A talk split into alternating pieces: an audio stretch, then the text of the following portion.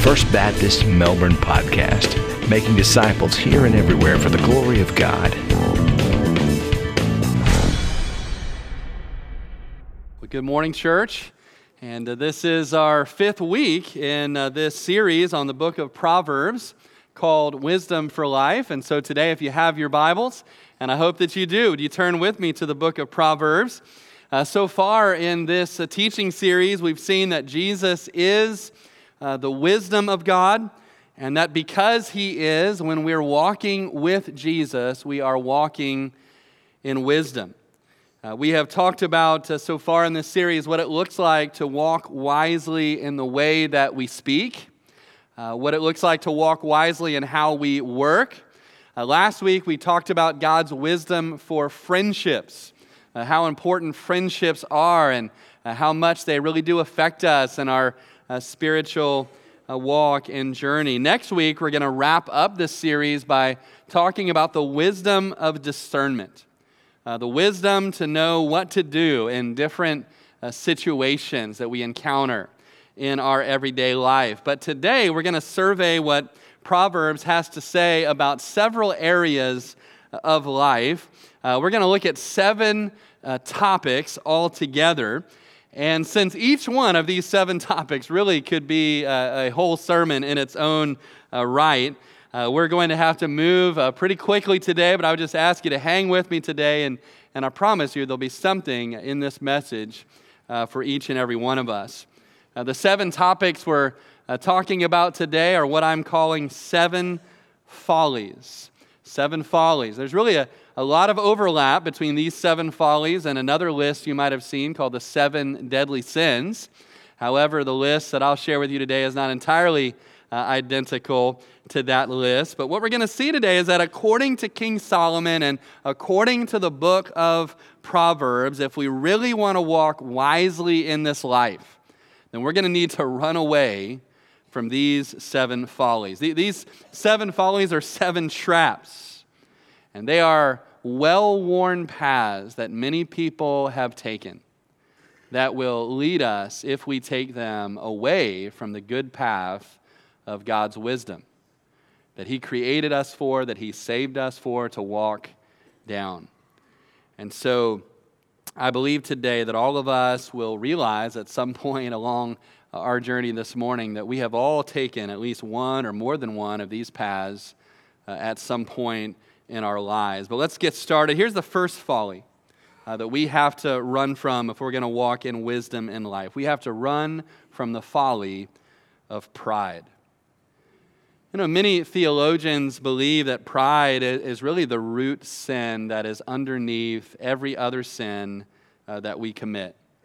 Uh, when you think about it, it was pride that caused Lucifer himself to not be content with the station that God had assigned to him, but instead desired the very throne of God itself. It was pride that uh, Satan uh, preyed upon, Eve's pride. And he appealed to her pride when he said to her in the garden, "If you just eat the fruit of this tree, you will be like God."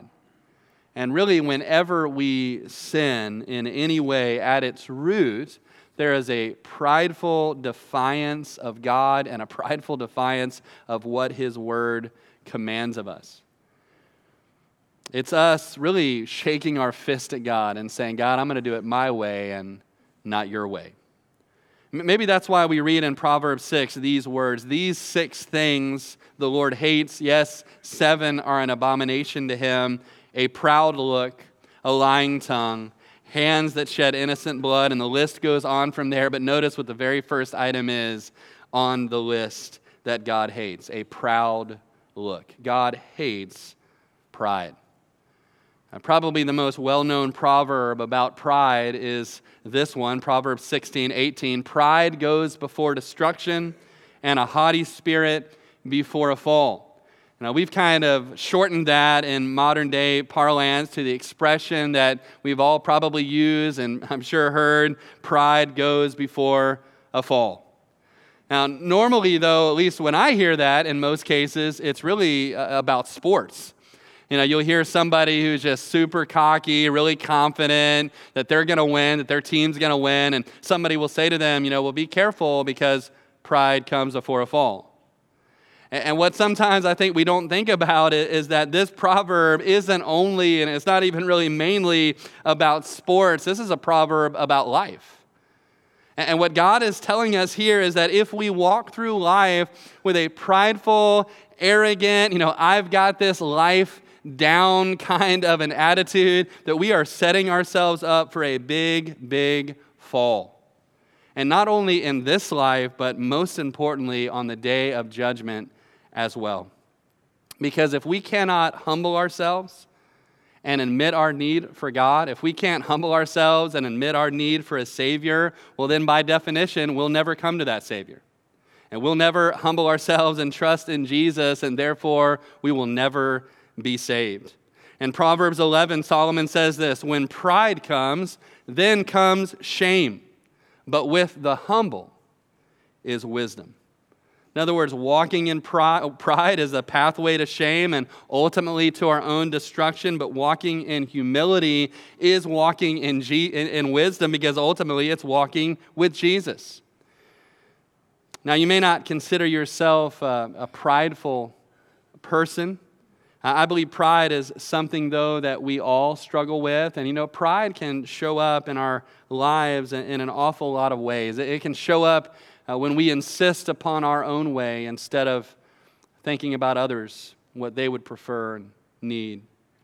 Pride shows up just in the fact that we think about ourselves an awful lot instead of thinking about the Lord and thinking about other people. Pride shows up when we get super angry when something or someone uh, upsets our plans for our day.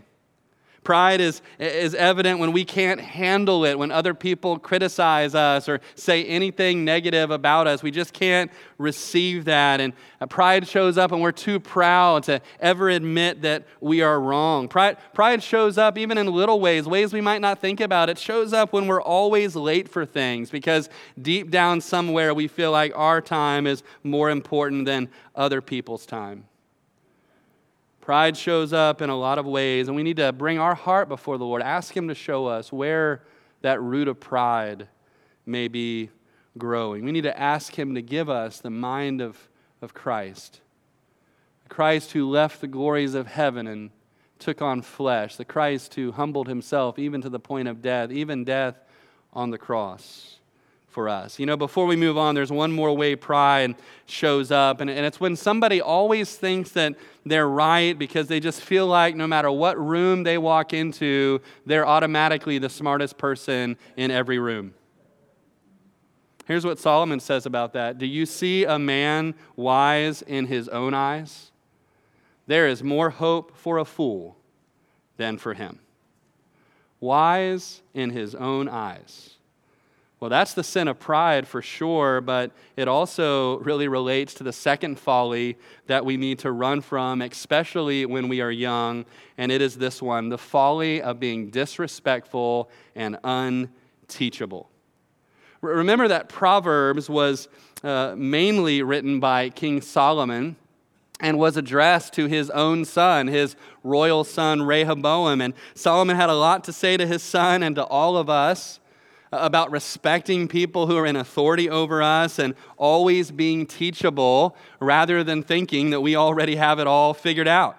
And that idea shows up over and over in Proverbs, even in the very first chapter. In Proverbs chapter one, remember that uh, he speaks about wisdom and personifies wisdom as a woman, Lady Wisdom, who is shouting out from the courtyard in the center of town and inviting us to come and sit down at her feet and learn from her. And, and yet Lady Wisdom says a lot about the subject of being teachable.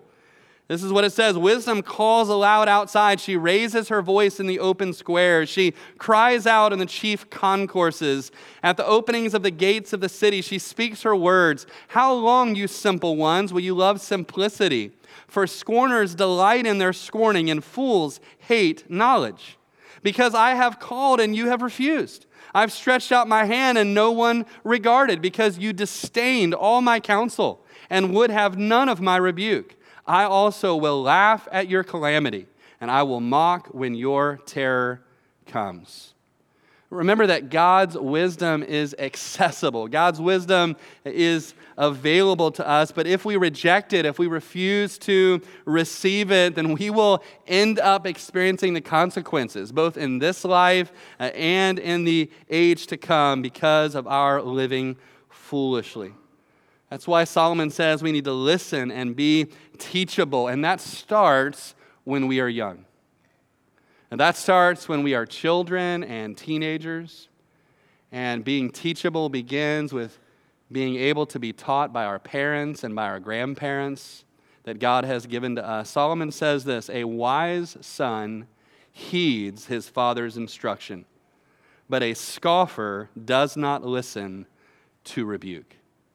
And one of the reasons why this matters so much is that the young man and the young woman who is Uh, not teachable in their home growing up, and who never learns to respect the authority of their parents, grows up to become the young man or woman who does not respect their teachers in high school or in college, who does not respect the authority of their boss at work one day, uh, who does not respect the authority even of law enforcement, and ultimately who does not submit to the authority of God himself. They won't listen to anybody's instruction or anybody's correction because, again, they think they have it all figured out. You know, I, I remember a time in, in my life when I was growing up. I was about sixteen or seventeen years old and uh, wanted to spread my wings a bit. And, you know, I had to actually go back and apologize to, to my mom and to my dad because there, there were about a two to three year period of my life where I was just living like a punk. Right? I just felt like I knew so much, and you know, my parents didn't know anything, and I knew better than they knew, and, and then you realize later on how wrong you are about that. Uh, I came across this quote, and it's of unknown origin, and many people attribute it to Mark Twain, but he said this, he said, "When I was a boy of fourteen, my father was so ignorant, I could hardly stand to have the old man around. But when I got to be twenty-one, I was astonished at how much he had learned in seven years. Of course, his father hadn't learned a whole lot in seven years, but Mark Twain had.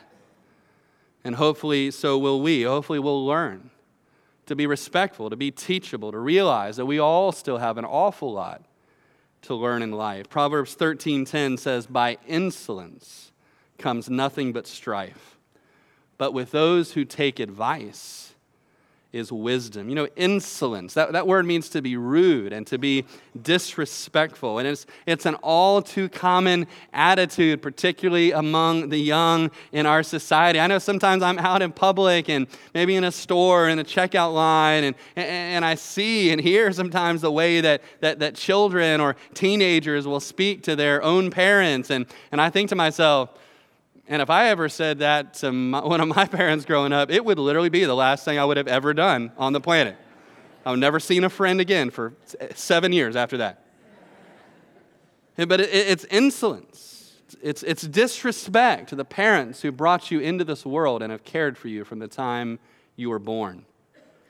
And you know, there might be some children and some teenagers, maybe some college students and young adults who really need to go home today and ask forgiveness from your parents for the things that you have said to them, for the way that you have treated them, for the disrespect that you have shown them, because you've seen today in the Word of God how foolish that really is.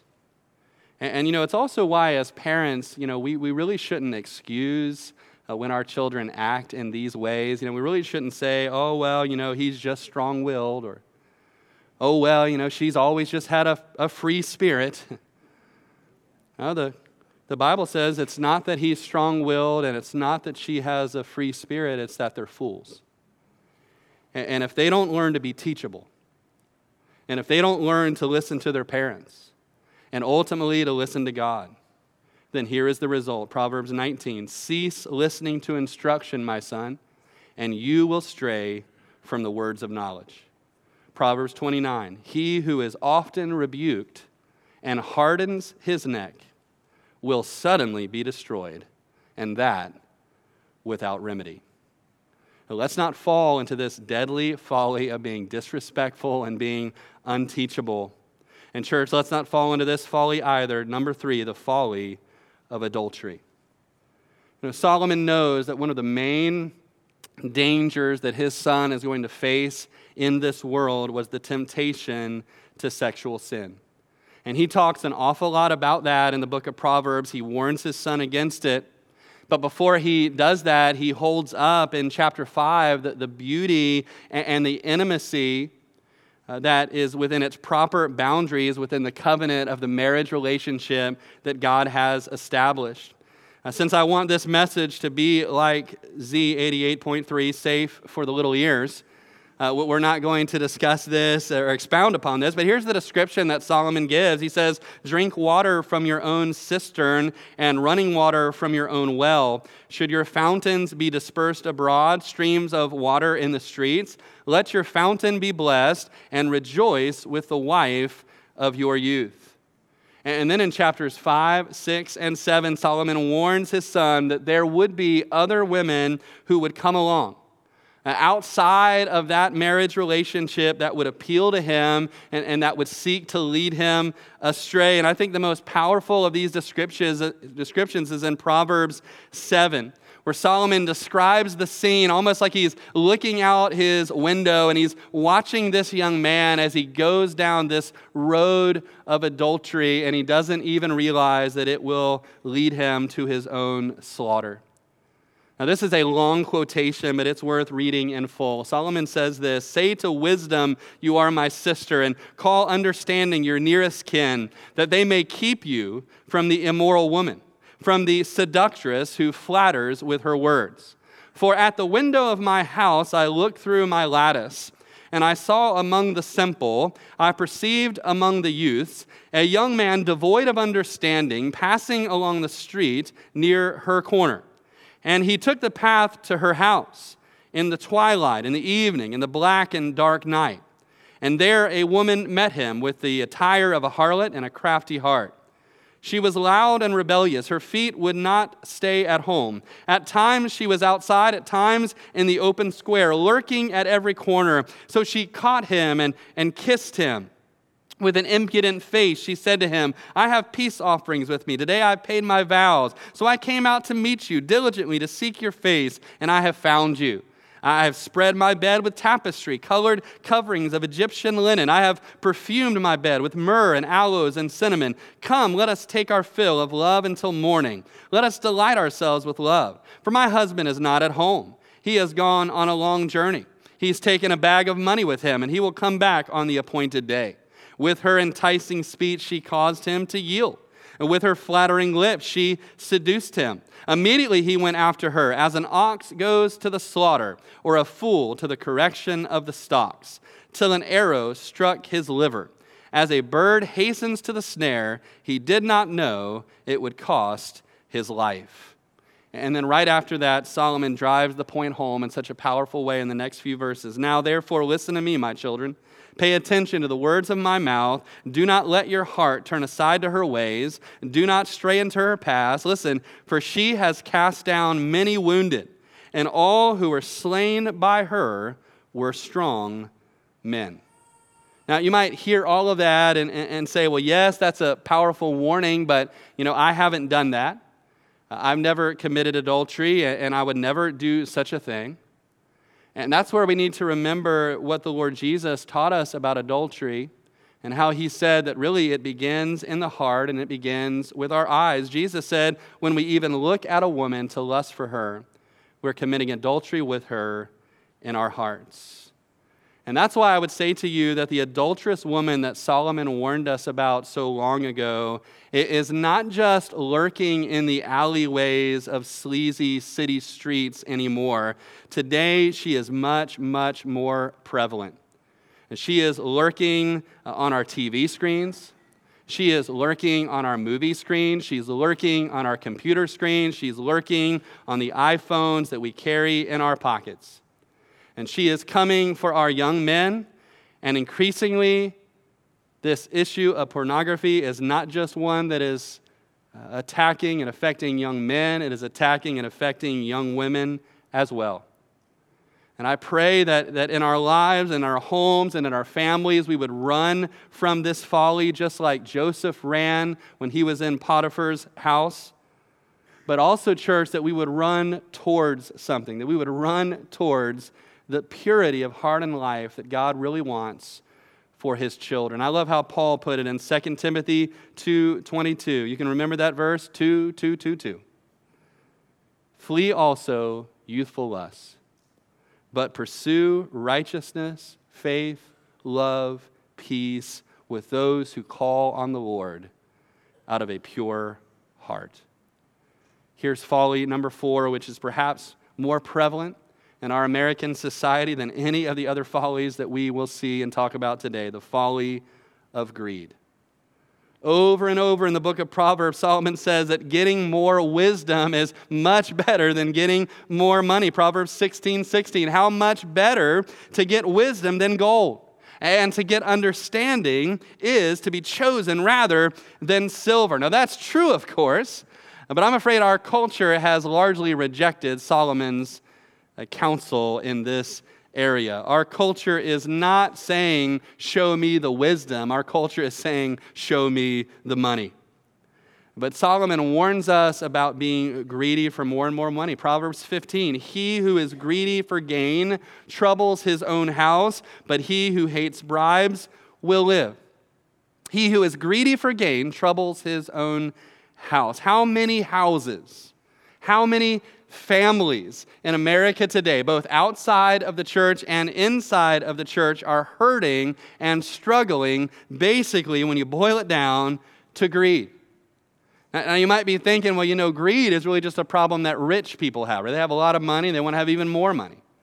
That's not actually true. You can be dirt poor and still, in your heart, be a greedy person who is always thinking about money, always thinking about getting some money or more money. Or you might have a comfortable, what we might call middle-class lifestyle, and yet you feel like, you know, if we could if we could just have a little bit more, you know, well then we'd, we'd be able to be comfortable.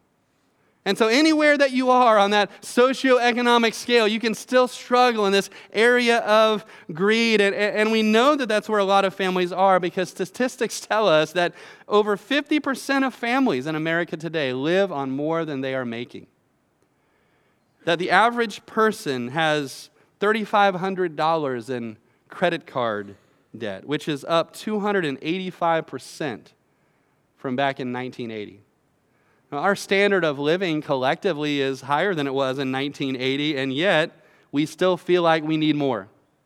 And we're more indebted as a society than the generations that came before us. And this is a trap because the Bible says we're supposed to trust in God, not to trust in money or what's in our bank accounts or in our possessions. Solomon says, do not overwork to be rich because of your understanding. Cease or stop. Will you set your eyes on that which is not? For riches certainly make themselves wings. They fly away like an eagle towards heaven. Has that ever happened to anyone in this room?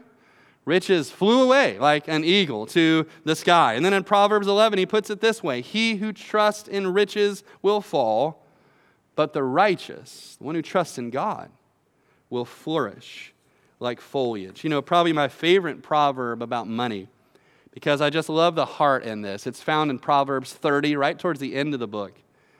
The sage prays to God, and this is what he says. Two things I request of you. Deprive me not before I die. Number one, remove falsehood and lies far from me. Number two, give me neither poverty nor riches. Feed me with the food allotted to me, lest I be full and deny you and say, who is the Lord? Or lest I be poor and steal and profane the name of my God. In other words, he's saying, Lord, you know, don't give me too little. You give me too little, I might be tempted to steal, and I don't want to do that. But I love this. But also, Lord, don't give me too much. Don't give me so much that I'm, I'm so full and my bank account is so flush that, that, that I forget about you. I, I forget that I need you. And sadly, that is precisely where the majority of Americans are today. We have been given so much, and we are so full that the majority of Americans today have forgotten about God. We've forgotten about our greatest need, which is a need to know our Creator, through a relationship with his Son, Jesus Christ. Lord, help us. Lord, give us a heart of contentment. Help us to remember and believe this principle that our culture has forgotten. Proverbs fifteen sixteen, better is a little with the fear of the Lord than great treasure with trouble. Now, we've looked at four follies that we need to run from if we want to walk through life on the path of wisdom. Three more to go. We'll look at them more quickly. Folly number five, the folly of drunkenness. Now, just to kind of put my cards on the table regarding this topic of, of alcohol, I, I do not believe that the Bible teaches that all Christians must completely abstain uh, from drinking. I think to say that would be to go beyond what Uh, the Bible says. I personally do not drink, the, the rest of our elders do not drink. We ask that our deacons abstain from drinking as well. That, that isn't because uh, we believe that uh, we don't have the freedom in Christ to partake, but it's because uh, we want to make sure that with the positions of spiritual leadership that God has given us in the church, that we would never uh, be a cause of stumbling for anyone else in our church in this particular area. But again, to, to restate, the Bible does not say that Christians cannot drink, but the Bible does command us not to drink to excess. And the Bible warns us, and it warns us repeatedly about how easy it is to fall into that lifestyle. And the Bible warns us about the negative effects that alcohol can have in our lives. And because of all of those warnings, there are some uh, believers who believe that uh, it may be a wiser position for them to just abstain than to risk the consequences that the Word of God speaks about. Proverbs twenty verse one, for example, says, wine is a mocker, strong drink is a brawler, and whoever is led astray by it is not wise. So if you want to be wise, the sage writes, don't be led astray by consuming too much alcohol. Don't fall into that trap. This verse is really an ancient warning about what we would call today alcohol abuse. Uh, I love what Warren Wiersbe has said about this verse. He said, quote, alcohol mocks people by creating in them a thirst for more while not satisfying that thirst. The more people drink, the less they enjoy it. The drinker becomes a drunk and then a brawler. And he goes on to cite an old Japanese proverb which describes what can happen all too easily. Quote, first the man takes a drink, then the drink takes a drink, and then the drink takes the man. You know, probably the most chilling description of how alcoholism can wreck someone's life is found in Proverbs twenty-three. Look at this. Who has woe? Who has sorrow? Who has contentions? Who has complaints? Who has wounds without cause? Who has redness of eyes? Those who linger long at the wine.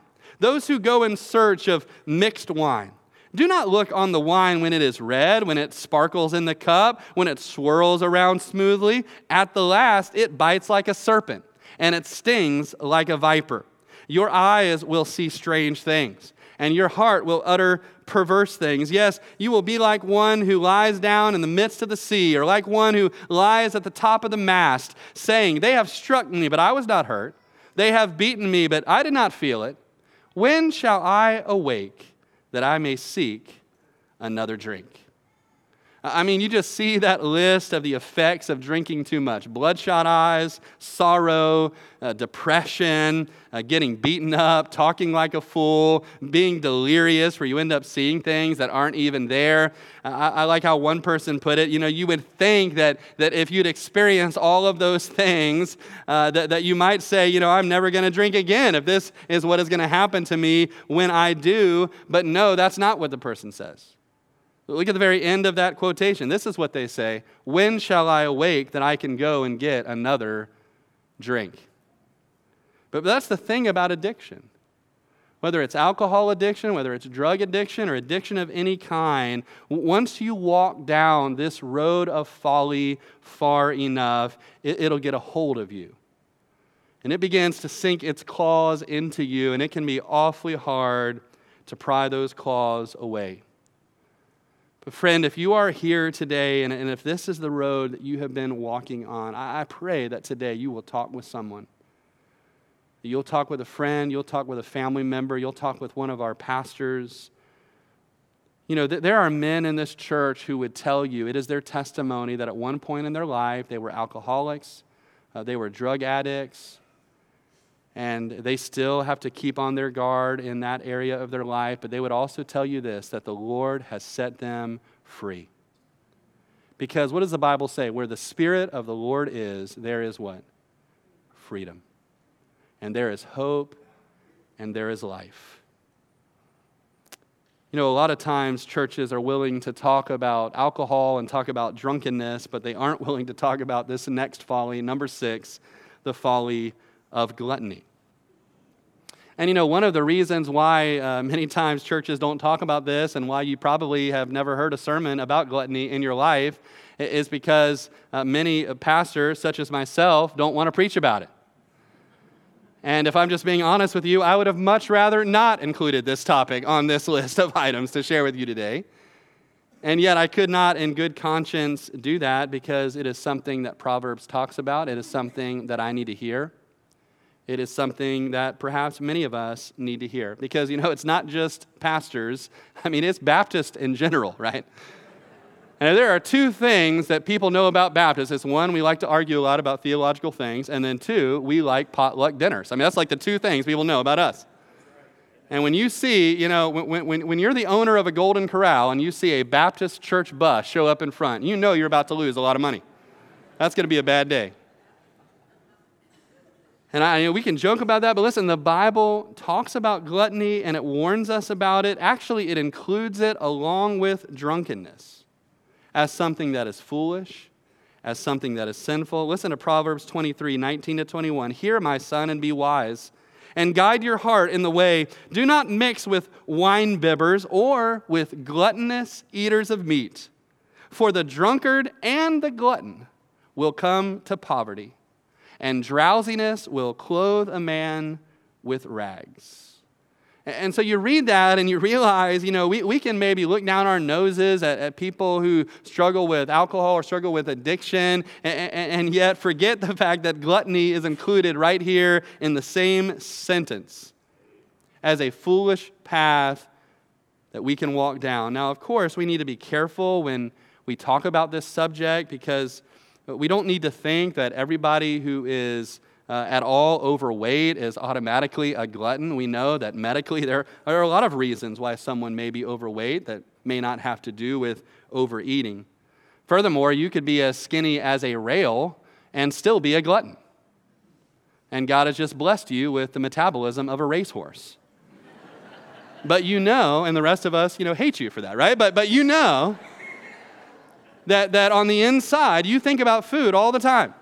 It is what consumes you. It is what drives you. And so this is not something where we just need to sit around and judge one another in this area, but this is something where we need to bring our heart before the Lord and ask Him if this is an issue in our lives. You know, there's no question that collectively as a society, uh, we are quite literally eating ourselves into an early grave. Statistics bear that out. My friend John Aiken pointed out that in nineteen fifty-seven, a fast food hamburger averaged six ounces and six hundred eighteen calories. Today, sixty some odd years later, if you get the supersized quarter pounder meal from McDonald's, you will consume one thousand five hundred fifty calories in one sitting. In the nineteen fifties, if you got popcorn at the movie theater, it was about three cups of popcorn. Today, it's sixteen cups of popcorn. And in, in, in general, the, the result of this increase in our consumption is that we are today collectively at a much higher risk of heart disease and diabetes. Doctors would say we have a, quote, caloric imbalance, which is a nice way of saying that we're eating too much. But Solomon warned us about this same thing three thousand years ago. This is what he said in Proverbs twenty-five, "Have you found honey? Eat only as much as you need, lest you be filled with it and vomit." Now that applies to a lot of areas of our life, but it also applies literally to what he's talking about, the eating of food. How do you know when it is too much? You know, that's hard to define because what one person needs may be more or less than what another person needs based on many factors. But I agree with John Piper's definition of gluttony. He says this, that gluttony is a craving for food or drink that masters you. You know, that term masters you. It reminds me of what Paul wrote in First Corinthians six. He said, I have the right to do anything you say, but not everything is beneficial. I have the right to do anything you say, but I will not be mastered by anything. Whenever we find that food or anything else is mastering us, is controlling us, it's guiding our decisions, guiding our affections, even our emotions, that's when we know that we have a problem. If I'm honest, I'm afraid that's me a lot of times. My wife, Megan, always tells me that whenever I am trying to lose a few pounds, I always get a lot more grumpy. I get grumpier. And I have to admit that's the case. And yet, why is that the case? And could it be that it really reveals that food and my love for it has too much of a control over my heart? You know, if you struggle with this like I do, friend, this isn't just a physical issue. This is a gospel issue, and it is a worship issue. And we need to let God work in our hearts and work in our minds in this area so that we can follow the command of First Corinthians chapter ten. So whether you eat or drink or whatever you do, do it all for the glory of God. So far, we've looked at six different follies that we need to run from, the folly of gluttony and drunkenness, of greed, of adultery, of being unteachable, of being prideful. Here's the seventh folly, and it's one that shows up a lot in the book of Proverbs. It's the folly of anger. Now, we know that biblically speaking, not all anger is sinful and wrong. The Lord Jesus himself was angry that day in the temple courts, and there are times where we can also have a righteous anger because maybe we're angry about uh, some something that's hurting someone else, or we're angry about something that is offending uh, the righteousness of God. And yet I would also say this, that, that more often than not, when we are angry, it is not a righteous anger. It is a sinful anger.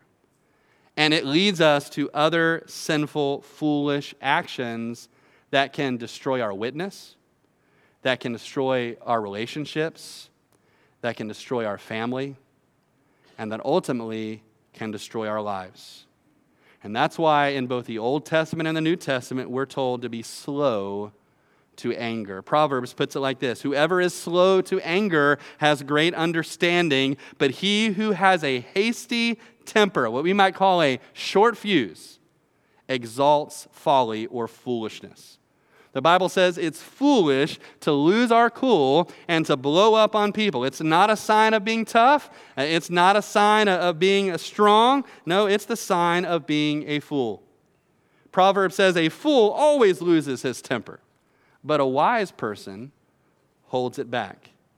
If you're just in general an angry person or, or you can't control your temper, Solomon actually warns people against being friends with you because he tells them that your anger is going to keep on getting you in trouble. Proverbs nineteen, a man of great wrath will suffer punishment, for if you rescue him, you will have to do it again. In other words, if, if you're an angry person and your anger blows up on you and gets you in trouble, even if your friends come around you and they kind of bail you out of that situation, Solomon is saying they're just going to have to keep doing it because next week your anger is going to get you in trouble again. You're going to blow up about something else, and it'll happen over and over again. You know, my favorite proverb about anger that has just always stuck with me since the first time I read it is this one. Proverbs twenty-five, twenty-eight, whoever has no rule over his own spirit is like a city broken down without walls. You know, in the ancient world, uh, a city without a wall was defenseless. And it was just a wide open uh, target because any invading army could just march right on in, into it and, and take it over with just a little bit of effort. It's the same way with a person who cannot control his own emotions. You are like a city with no walls, and you are wide open to anything that might happen to you during your day. Uh, you are frankly just at a hostage to your own circumstances. And so, you know, you might go through a day, and maybe it's a day where everything goes perfect, you know, perfect for you. You know, nothing slows you down, nothing gets in your way. You know, your kids act like perfect little angels, like little gifts of sunshine that fell down from heaven. And so if, if your day goes like that, then maybe you're in a good mood, at least for that day. But the next day, somebody gets in your way in traffic, slams on their brakes. Something happens to you at work. Your kids disobey in even the slightest little way, and you blow up like a firecracker because you are held hostage by the circumstances in your life. You have no walls. You have no self-control. And so anything that happens to you, you are always ready. Your fuse is ready to be lit. You have no control over your own spirit. And friend, that is not a sign of maturity. It is an evidence of foolishness and a lack of Christ-likeness in our lives. After all, the fruit of the Holy Spirit in Galatians chapter five includes things like peace and patience and self-control. And friend, if, if this is an area of struggle for you, uh, just please know how dangerous this is. Know how you, you can lose everything that you have and every position that you hold and every influence that you exert with one uncontrolled outburst of rage. It's the folly of anger. And, and if this is a major issue for you, friend, it, it is time to bring that out before the Lord and let him do business in your heart. It's time maybe even to bring that to a brother or, or to a sister to find help in that area before this folly of anger ends up literally being the death of you. Listen, I, I know that we have talked about a lot of different things today, and, and I know I, I don't know how any of us could listen to these seven areas and not feel the conviction of the Holy Spirit in one or more of these areas of our life. And so what I want to do just for the next few minutes, I, I just want to create some time just for each of us just to pray and uh, to spend some time alone with God, um, to ask God to reveal in these next few minutes just, you know, where have I been living foolishly? And, and, and not just even in what we've talked about today, but even as we look back on this whole series to say, God, where have I been foolish? And Lord, I ask your forgiveness of that. And also, Lord, I ask you to give me grace to help me to walk wisely in these areas. And so let's make that our prayer. You'll see it on the screen. Lord, help me to walk in your wisdom. In my speech, we talked about several weeks ago, in, in, in the way that I work, in my friendships and the people that I choose to surround myself with. And then, Lord, help me to walk in wisdom in my character and in these seven areas of character that we talked about today. And just take a moment, pray, ask him to, to bring that conviction and that knowledge of, of where there is foolishness in your life. Bring it before him and ask him to give grace to walk wisely. Let's take a few minutes and pray and spend time with the Lord.